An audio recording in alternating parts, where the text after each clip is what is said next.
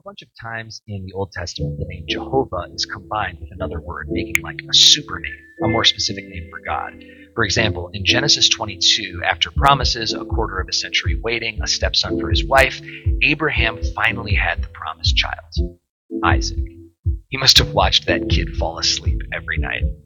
But then God said to him, uh, Take Isaac and sacrifice him to me. And Abraham went to do so. Isaac's on the way up the mountain with his dad. He's like, uh, Dad, where is the sacrifice? And then in Genesis 22 8, Abraham says, The Lord will provide a sacrifice. Jehovah Jireh. A few verses later, with his son strapped down on some wood and his hand holding a knife in the air, Abraham hears his own name called. It was just a test. Whew. And there was a ram caught in a bush. So they sacrificed the ram. The Lord did provide. The place was called Mount Moriah. Abraham named it Jehovah Jireh, my provider. This place is a massive deal, by the way. It's the place where Solomon built the temple. It's the place where Ezra and Haggai rebuilt the temple. It's the place where Jesus turned over the tables of the money changers. It's the place where Jesus was condemned to die. That must be the most prophetic naming of a place ever. Abraham calls it Jehovah Jireh, and then centuries later, God did provide not just a ram to keep Abraham from sacrificing his son, but God sacrificed his own son for the sins of the entire world. Jehovah Jireh. God will provide. God did provide. God does provide. We used to sing a song in kids' church. I won't sing it, I'll just say the lyrics. Jehovah Jireh, my provider, his grace is sufficient for me. What if you believed that about God? What if when you need something, you prayed to Jehovah Jireh and believed that he was both Abraham and earth's provider of a sacrifice? Through God's names, we learn more about God. My hope, though, is that it won't stop there, that you wouldn't just know more about God, but that you would truly know God.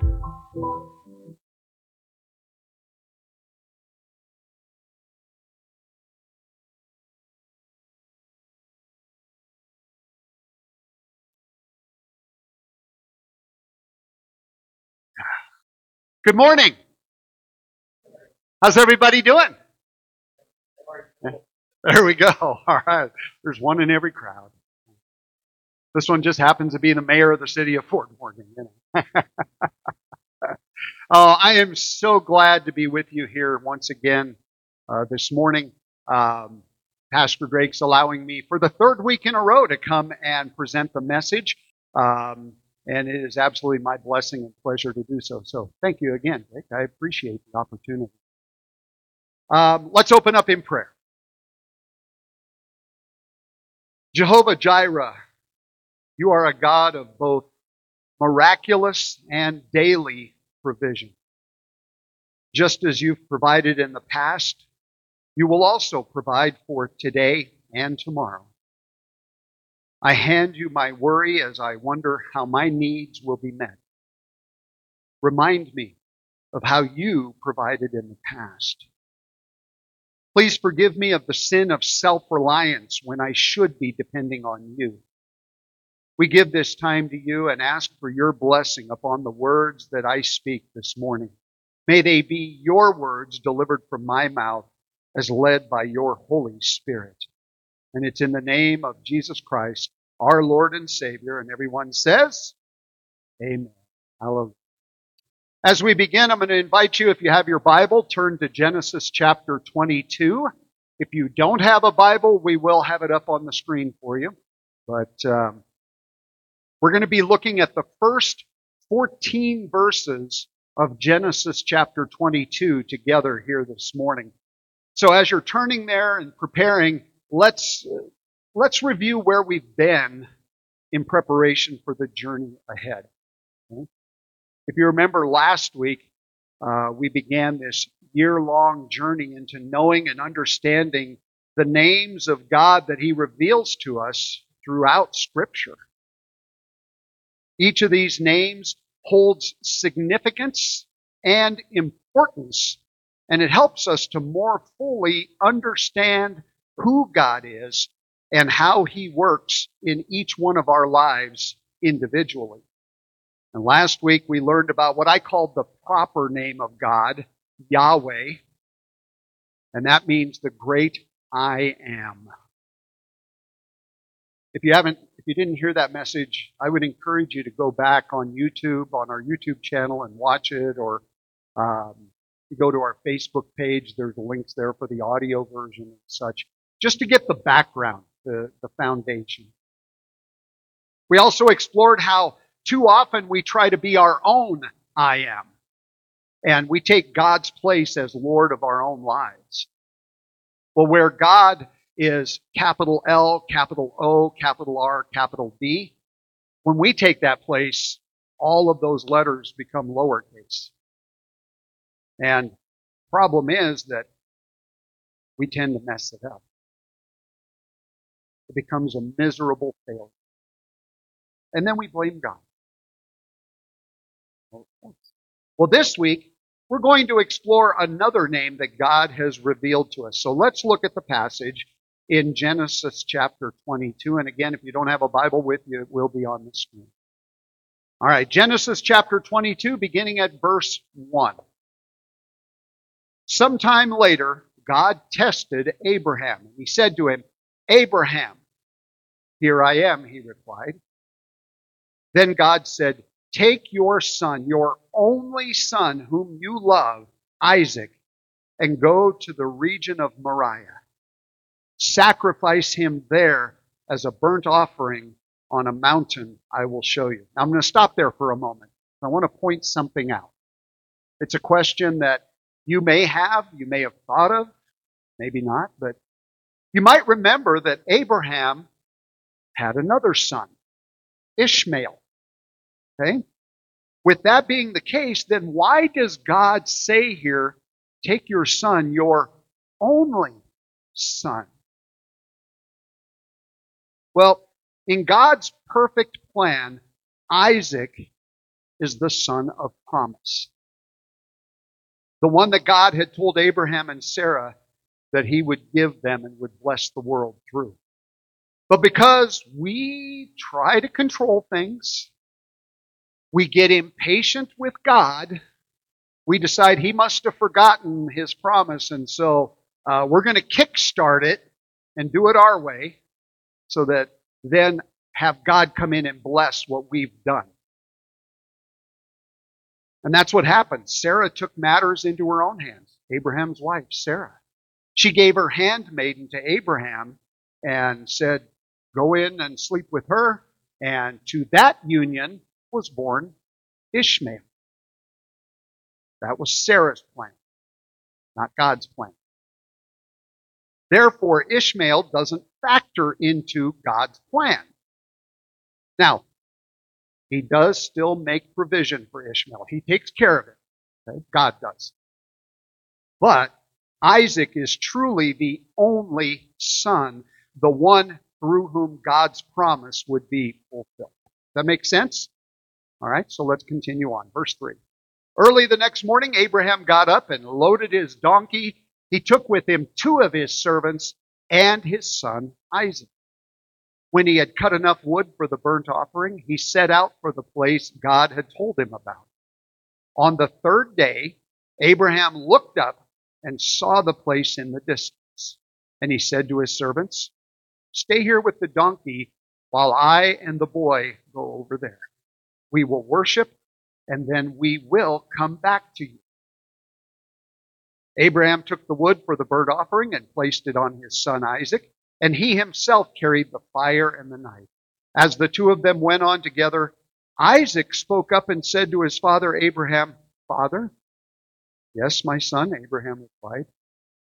The fire and wood are here, Isaac said, but where is the lamb for the burnt offering? Abraham answered, God himself will provide the lamb for the burnt offering, my son.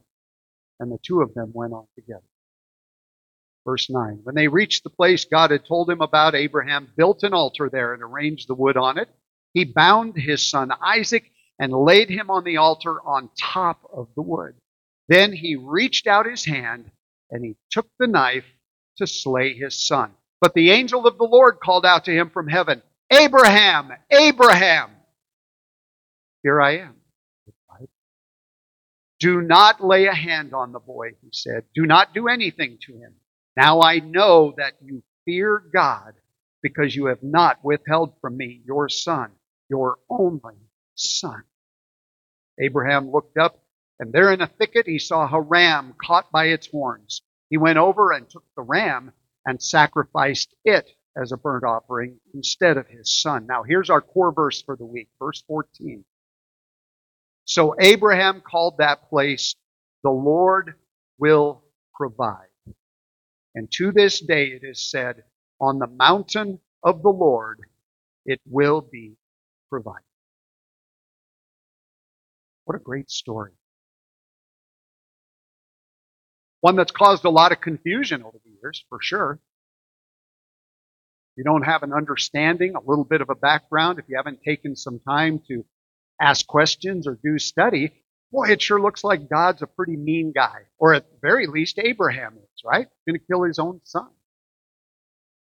But when you stop and dive just a little bit deeper, you see the purpose. I want to talk about Isaac for a moment. He's in an interesting situation, isn't he?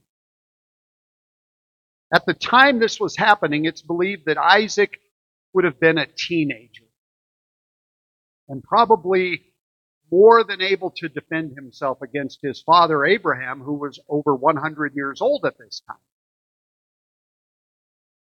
But he didn't. Of course, he had questions. We all would. But through it all, Isaac displayed unwavering faith and trust, not only in his earthly father Abraham, but even more so in his heavenly father, Yahweh. He heeded and followed the commands that he was given. That's a tremendous example for us.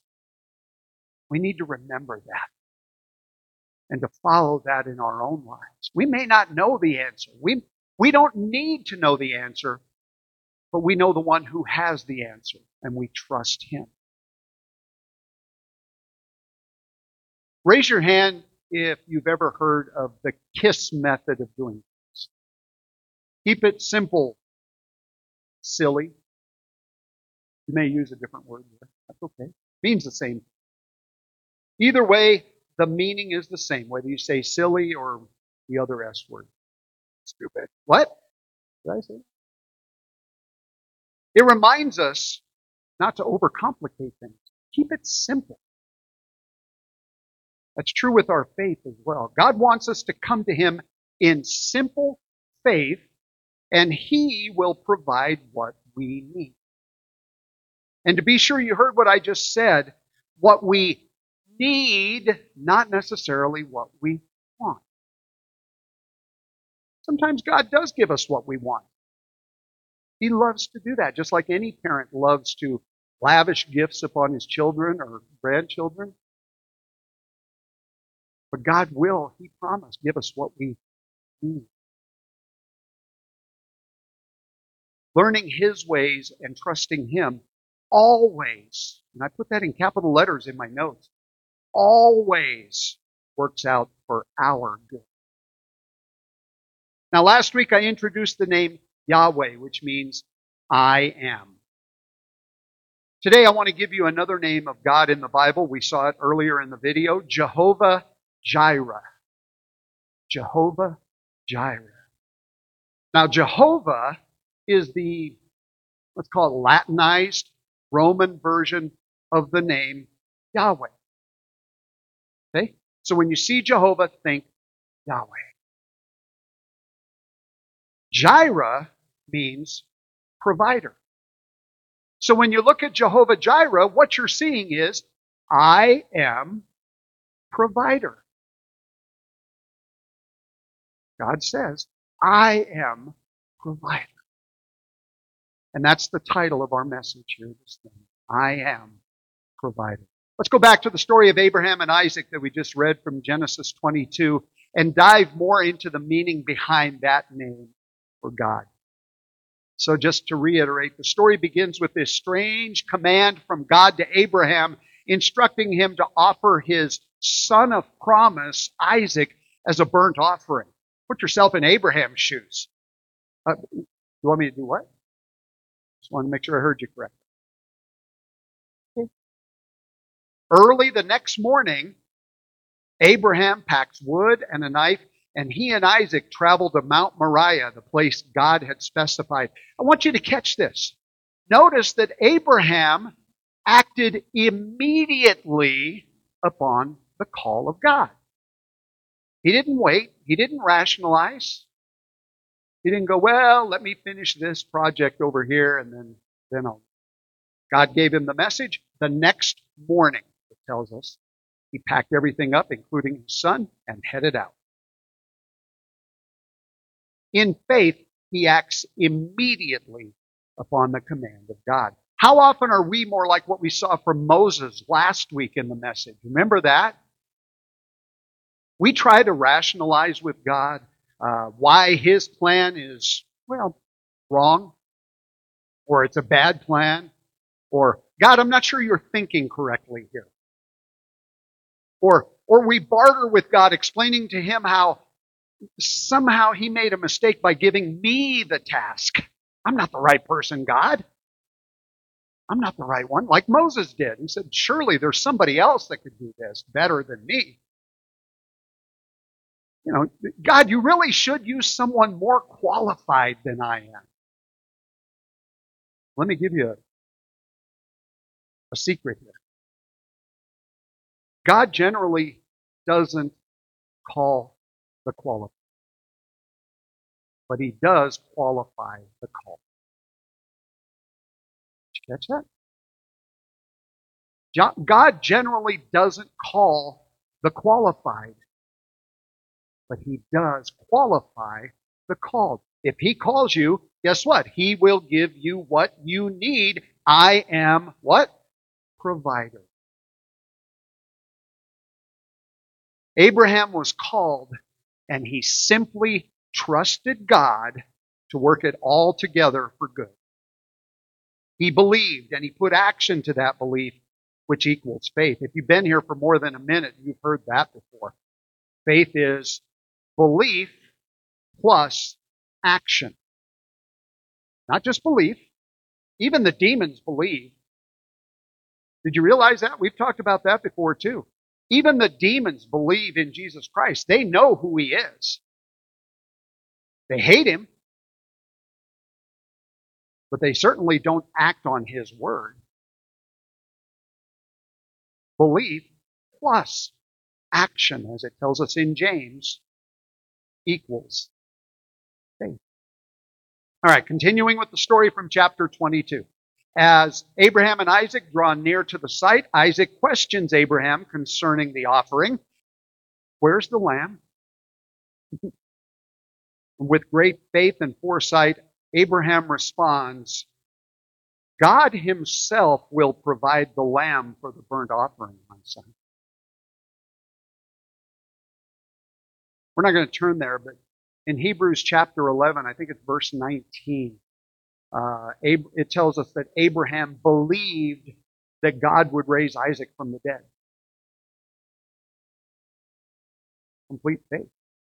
Upon reaching the place God had chosen, Abraham demonstrates his faith and obedience by building an altar, tying up Isaac, and placing him on the wood. But before Abraham can finish the offering, the angel of the Lord calls out to him from heaven, and Isaac's life is spared. End of movie, roll the credits. Right?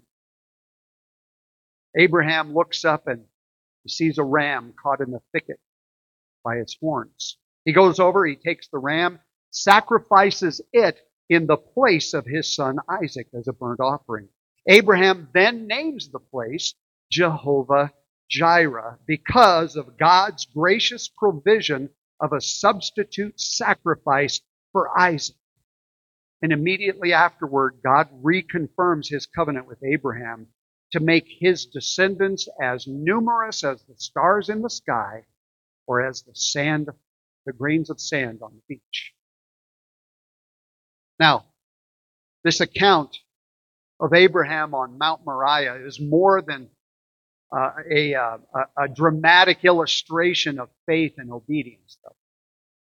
It's a presentation of the Lord's eternal grace, His continual provision, and His all encompassing wisdom. Jehovah Jireh does not mean the Lord did provide. It means the Lord will provide. Another way we could say it is the Lord will continue providing. You see, uh, he, He's provided in the past, He's providing now, He'll provide in the future. In other words, the name does not simply memorialize a past event, it anticipates future action as well. And likewise, the statement, on the mountain of the Lord it will be provided in verse 14 refers to more than just this particular moment in time on Mount Moriah. It also refers, as you saw in the video, to Calvary, where Jesus, uh, where it says God did not spare his own son, but gave him up for us all. The Apostle Paul gives us that in Romans.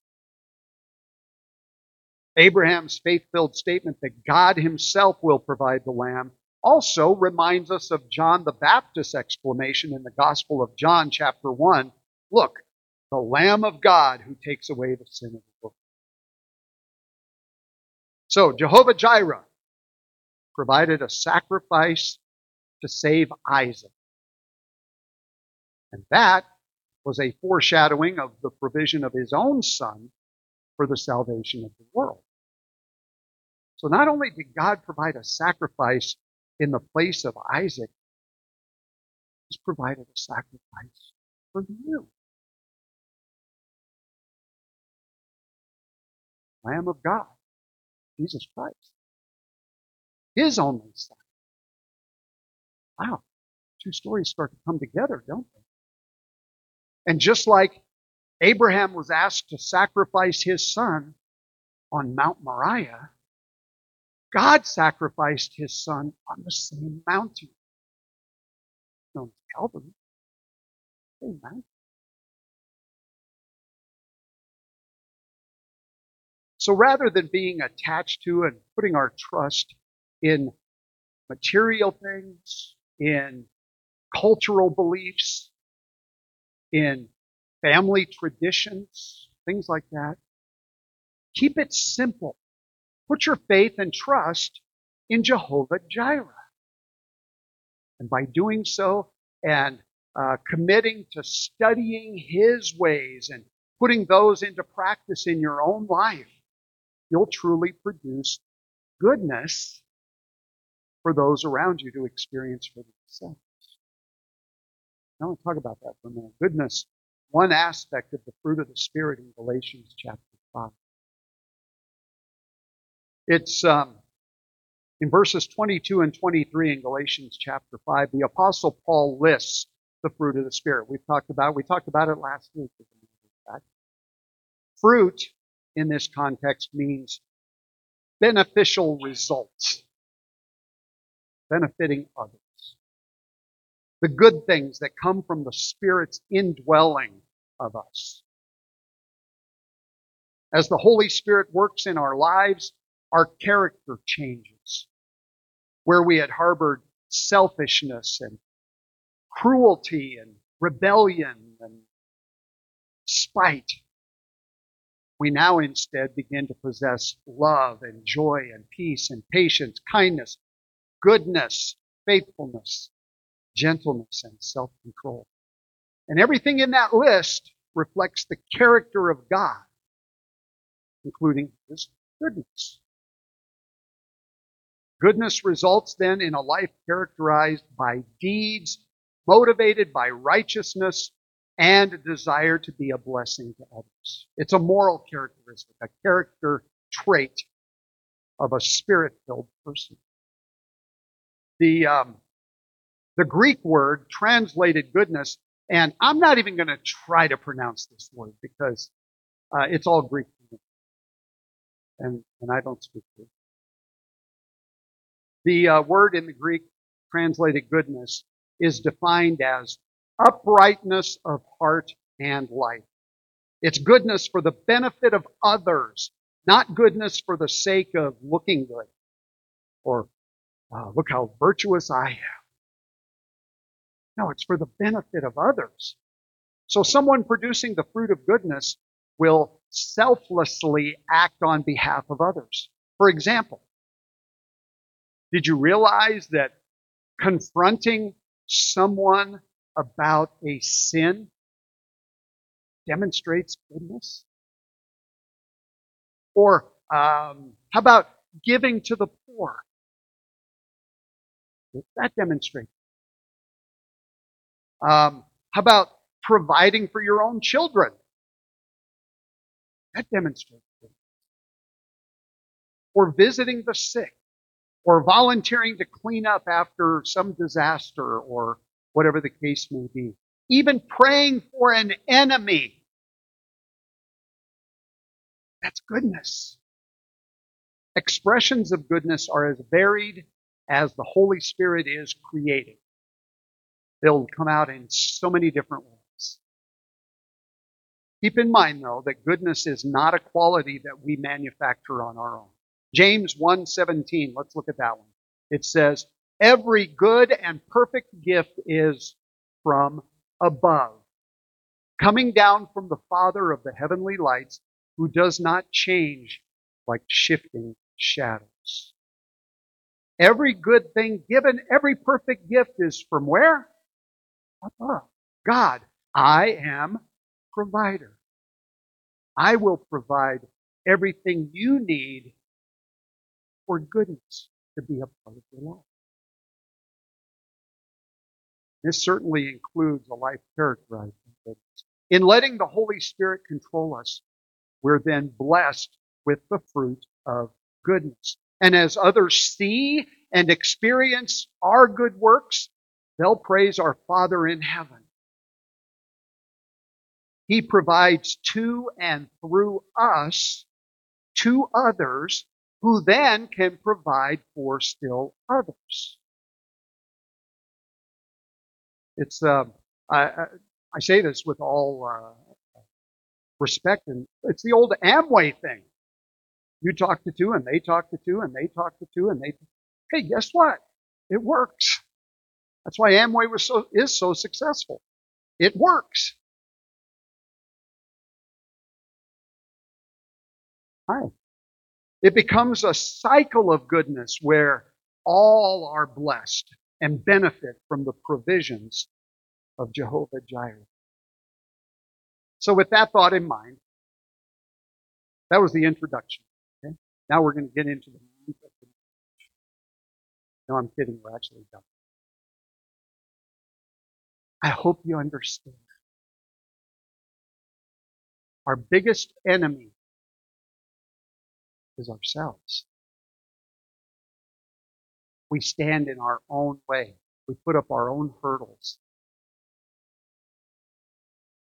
We try to make it too difficult. Keep it simple. Simple faith. God says it. I believe it. I do it. And God will provide whatever we need. But John, you don't understand. That's, that's not my calling. Really? If you asked Abraham, Abraham, is killing your son and burning his body your calling? I think he would have probably said, No, I don't think so. But I got a call. There's a difference. So don't be afraid to step out in faith on behalf of Jehovah Jireh. He will provide what you need. I'm going to use, I use it all the time, the nursery, for example. So often, all the time, people say, well, I know there's a big need for the nursery, for people to take the nursery. But that's not really where I'm comfortable, and uh, that's not really where my calling is. Do you not think God will provide you what you need if you say yes to that call? He will. And maybe part of that need is I'm calling you to the nursery, but I'm only calling you for this period of time. And then I'll release you from it. Or you may find out, and I'm just using that as an example, that you get in there and you find out, oh, that was my calling all along. I just didn't know it. Whatever it is, don't be afraid. Just believe, going back a couple of weeks. believe in the great I am, Yahweh, who is Jireh, provider. It all builds. Let's go back to our core verse. We're going to end. Genesis 22, 14. So Abraham called that place, the Lord will provide, Jehovah Jireh. On the mountain of the Lord, he said, on, on, and to this day it is said, on the mountain of the Lord it will be provided. Catch that. On the mountain of who? Not the mountain of me. Not my mountain. His mountain. It will be provided. I got to get off my mountain. Get on his mountain. He will provide. I challenge you today, keep it simple. Spend time studying the meaning of this name of God. Jehovah Jireh. I am providing. Let's pray. Father God, I want nothing more in my life than to please you. I want to honor you and bring glory to your name, not mine. Sometimes I may not know exactly how to do that, so I also pray for wisdom, your wisdom, coming down from heaven.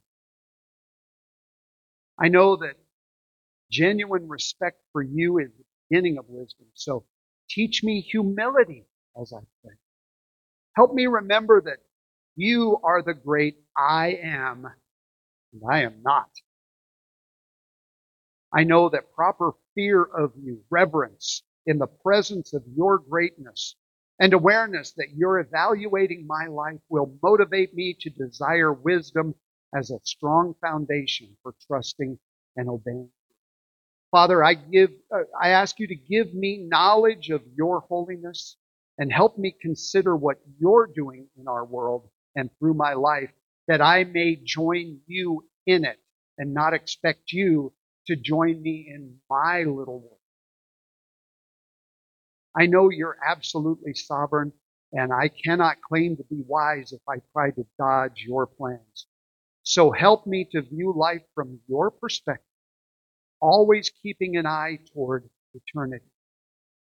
And as you show me your majesty and power, please, please grant me wisdom so I can better magnify your name and live in the provision of your goodness, which I then can generously share with others. And I pray all of this in the precious and the holy name Jesus Christ, my Lord and Savior. Amen.